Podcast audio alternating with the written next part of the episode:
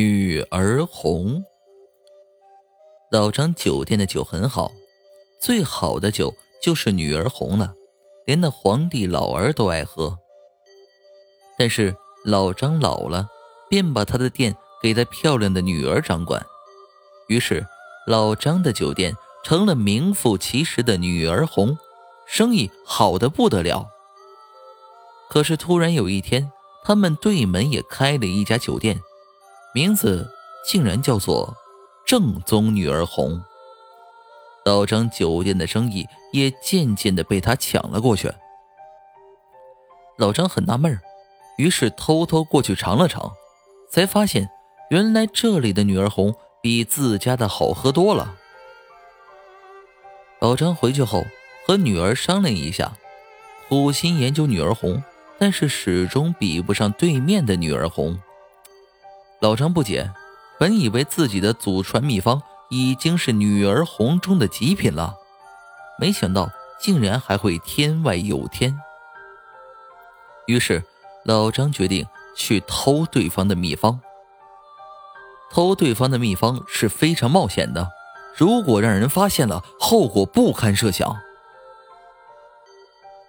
夜里，老张脸色蜡黄的回来，女儿见了，忙问出了什么事。老张不答，只是用满脸惊恐的指着对面的女儿红，吐了一句话：“快走，离得越远越好。”然后，倒地再也没有起来。大夫看过，说是吓死的。女儿不明白，于是决定自己也去对家探个究竟。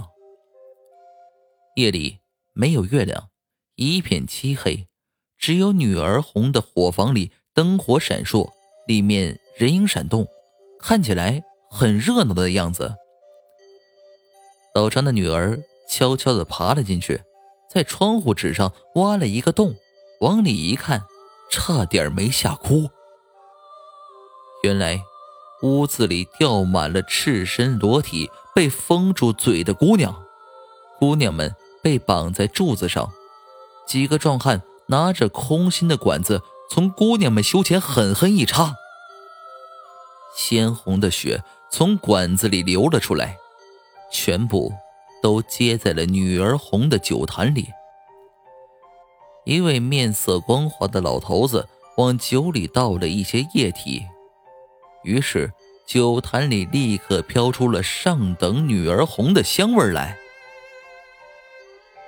忽然，一个差人进屋，跪在老头子面前：“长工，新进的一百个姑娘已经带来，请您过目。”老头子用尖锐的声音说道：“一百个，明明是一百零一个。”差人大惊：“长长公饶命，属下点过是一百个呀。”那老头子喝了一口血酒：“